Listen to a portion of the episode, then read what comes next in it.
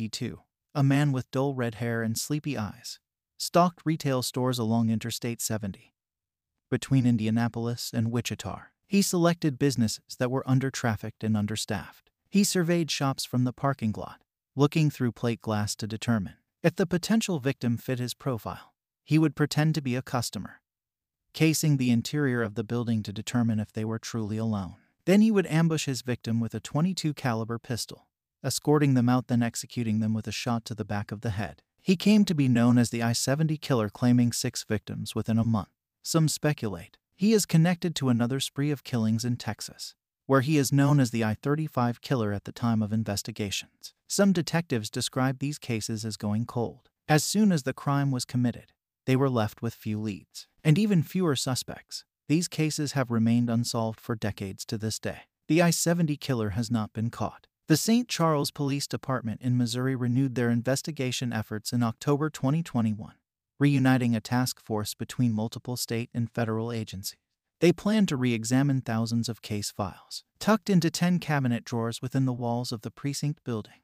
They will review all the evidence they have on the six murders that occurred in 1992 along Interstate 70 and the three murders that occurred in 1993 along Interstate 35. The story of the I 70 killer begins with Robin Fuldauer. On April 8, 1992, Robin Fuldauer, age 26, had to cover the afternoon shift at Payless Shoe Source when one of her employees called off. She was the manager, and the store only had two full time employees with several part timers. The limited staff meant this wasn't her first time being called in, and she would likely have to work the store alone located on the outer edge of Indianapolis at Pendleton Pike. The store lacks security measures. There were no cameras or alarm systems. The only precaution was a buzzer that notified employees when someone entered the store. Police are uncertain of the specifics of that afternoon.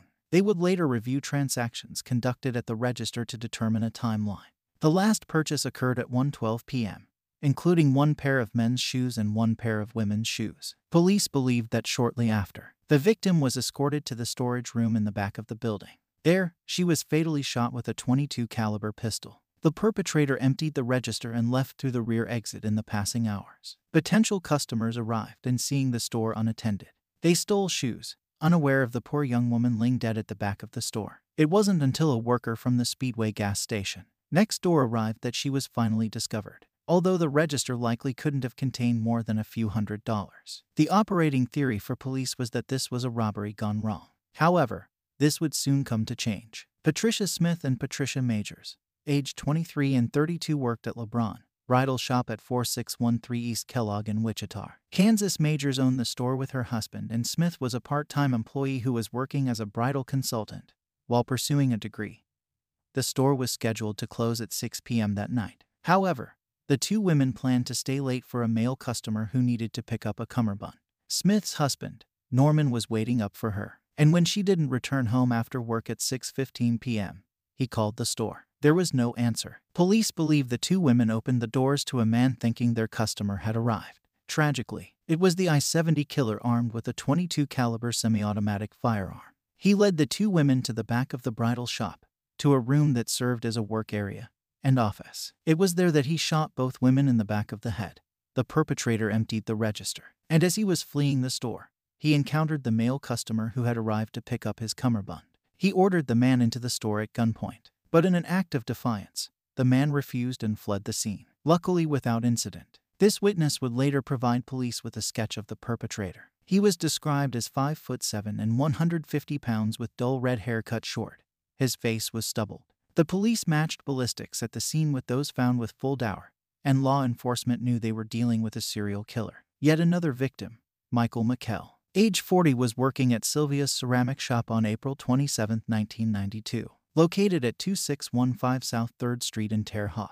The store belonged to McCown's mother, but yet again with no video evidence or witnesses. Detectives have tried to recreate the chain of events. It's likely that McCown was directed by a customer to retrieve a small ceramic house on a shelf behind the counter. When he turned to grab the house, he was shot at close range to the back of the head. Some sources cite gunpowder stippling at the wound, suggesting the barrel of the gun was less than four inches away. The register had not been emptied, and $15 remained in McCown's pocket. However, his wallet was gone.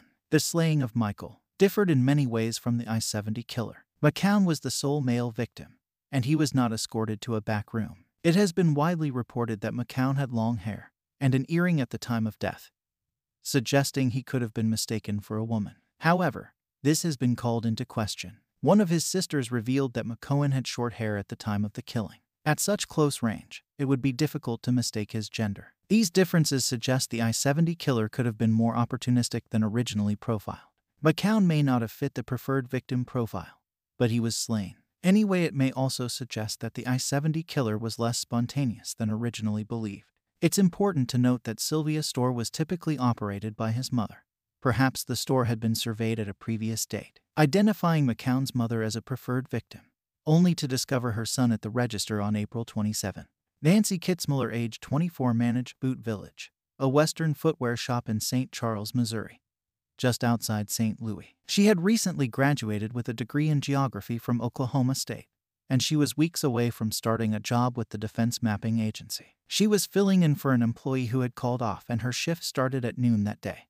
The store was located between a beauty salon and veterinary clinic in Bogey Hills Plaza. On that day, it was busy with shoppers. Witnesses spotted Kitzmiller helping a customer at 2:30 p.m. They described him as medium height with dull red hair. Only minutes later, she was found by customers in the office at the rear of the store. She had been shot in the head. A small amount of cash was missing from the register, but the perpetrator had already fled the scene. On May 7, 1992, Sarah Blessing, age 37, opened the store of many colors around noon. The New Age shop was located in Raytown, Missouri, near Kansas City. It was located in the Woodson Village Shopping Center. It was typically open with only one employee at a time. At 6:15 p.m., Tim Hickman, the owner of a VHS store that neighbored the store of many colors, spotted an unidentified man loitering in the area.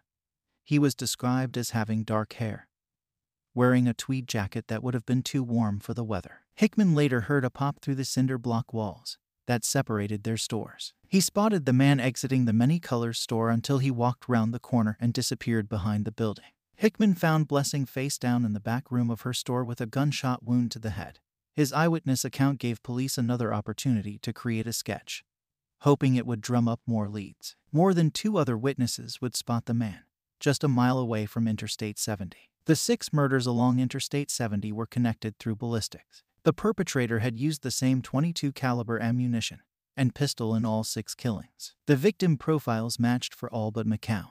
The killer was hunting female store clerks, young brunettes, and he was murdering them execution style. This wasn't about robbery. This is the end of the spree for the I 70 killer. However, many believe he continued his killings a year later and just a few states away. Mary Ann Glasscock, age 51, owned and worked the register at Emporium Antiques in Fort Worth, Texas. The store was located at 4709 Bryce near Interstate 35. Glasscock found a repairman to reschedule an appointment as she would be running late. Robert Johnson arrived at the store at 11:30 in the morning and found a female customer waiting outside. She told him that she had been knocking, but the store appeared to be closed. Johnson entered the unlocked store and found Glasscock, partially nude with her pants pulled to her ankles. She had suffered a gunshot wound to the head and she lay in a pool of blood. Nearby the pool of blood, a 22 caliber shell casing was found. The perpetrator had emptied the register and taken Glasscock's car keys. However, her car was found in the parking lot by investigators. Glasscock's murder was similar to the killings of many. A single female brunette store clerk, shot execution style with a 22 caliber pistol. There didn't seem to be the motive other than possible robbery, and the killer left with a trophy, just like the I-70 killer. However, ballistics wouldn't match. The previous spree of killings in Texas investigators rejected the notion that these killings were committed by the same perpetrator. Amy Vess, age 20, went to work at the register at Dancer's Closet, a dance apparel store located at 4001 West Green Oaks in Arlington, Texas. This location was only a short drive away from the scene of Glasscock's murder. Similar to Nancy Kitzmiller, Amy was not meant to be working on that evening. She had been called into the dance shop to cover a shift. Sometime between 3 p.m. and 6:22 p.m., a stranger entered the store and ordered the woman to the back room there. He shot her twice, once in the neck, behind the left ear, and once in the back of the head. As he fled the store, he emptied the register of $200 and disappeared. One source reported that the neighboring store owner saw a strange man in the parking lot at 4 p.m. He was wearing a white headband. When investigators of the killings heard about Amy Vess, they were anxious to connect the cases. They identified the matching ammo and victim profile, proposing that ballistics didn't match because the killer had simply switched weapons. Again, Texas investigators were reluctant to connect the cases. They admitted there were similarities, but they remained unconvinced. Vicki Webb went to work. She worked at the register at Alternatives Gift Shop. It was located in the Rice Village shopping district across from Houston's Rice University. It was 10 a.m. that morning when a short man with shaggy hair, estimated to be around 50 years old, entered the store briefly, leaving only to return a little more than an hour later. He spoke at length with Webb. He told her his niece was on her way to meet him. Similar to his interaction with McCown, he attempted to purchase an item a small copper picture frame. During the transaction, he shot Webb in the back of the neck and the bullet struck her between the second and third vertebrae. She was paralyzed from the waist down, but still alive. The man jumped the counter and emptied the register of $75. Then he pulled Webb's pants to her ankles just as he had done with Glass. He put the gun to her head and pulled the trigger. But the gun misfired. He laughed at this. But before he could clear the jam, he was startled by a vehicle outside and fled. Webb was lucky as doctors discovered she had an abnormally large spine which allowed her to rehabilitate after her injury, regaining the ability to walk after just three weeks. Webb would be the only surviving victim. Investigators of the killings began to compare and piece together a profile of their perpetrator. Their physical description came from the surviving eyewitnesses. The perpetrator had lazy eyelids and he was described as looking sleepy. He was between 35 and 50 years old, and at the time he had thinning red hair. He was of average build and height. He was regularly described as having a stubbled beard. In 2012, the St. Charles Police Department revealed additional information about the 22 caliber pistol used in the killings. They suggested it could have been an Intratec, Scorpion or Erma Werke model ITI-22.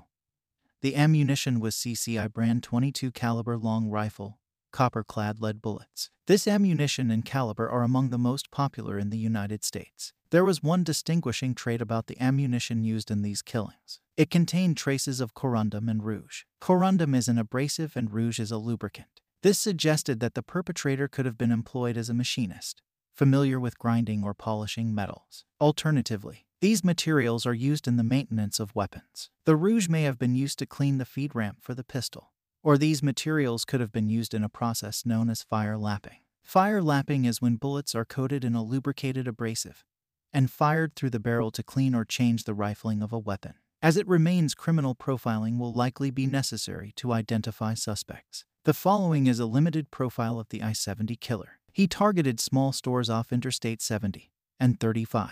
These were not heavily trafficked establishments, which suggested that robbery was not a motive. Although he did take small amounts of cash from the registers at each scene store, names and sold goods suggested the stores would be operated by females.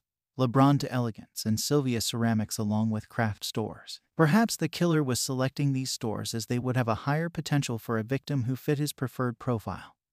The ritualism of these killings, in the control exhibited by the killer, suggest he was an organized serial killer. These individuals are often characterized as having high intelligence, underemployment, social competence, and more. They play in their offenses, often targeting strangers, and they demand complete submission from their victims. While the prevailing theory is that these murders were simply opportunity, many of the characteristics suggest this killer was organized and methodical. The I 70 killer was a spree killer operating in short bursts before going dormant.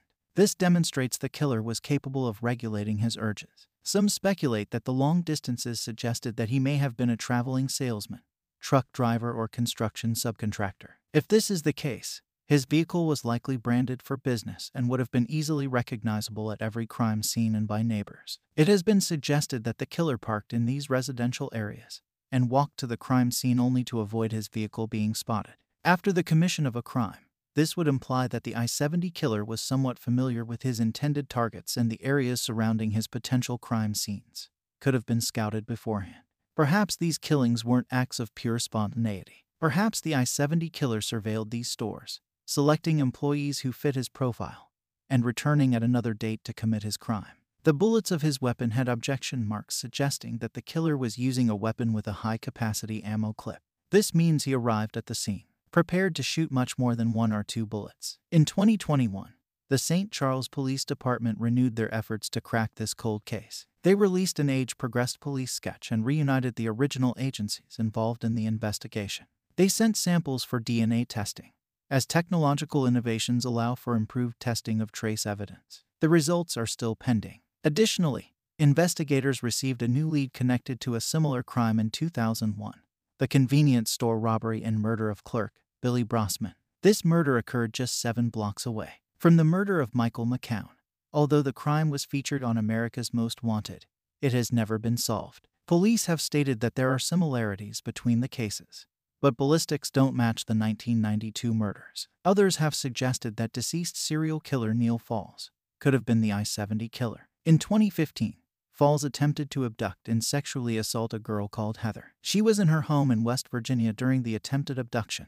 She managed to break free and fatally shot Falls. When investigating the crime scene, police found handcuffs, knives, bulletproof vests, shovels, machetes, hammers, and more. Police connected objects in his vehicle to nine other murdered women, some of whom were located in Illinois Falls. He was in his 20s at the time of the 1992 murders living in Kansas. He resembled the police sketches and matched the physical descriptions. He was an organized serial killer with a hatred for women. In 2018, police tested some of his belongings, but investigators found no definitive connection to the killings. Interstate highways run like veins through America, traffic coursing through cities and small towns, but they can be part of a dark underbelly with the absolute anonymity and with the easy access. These highways are frequent hunting grounds for monsters. The I 70 killer was one of those monsters, preying on victims alongside the interstate. And hauntingly, he's still out there, somewhere.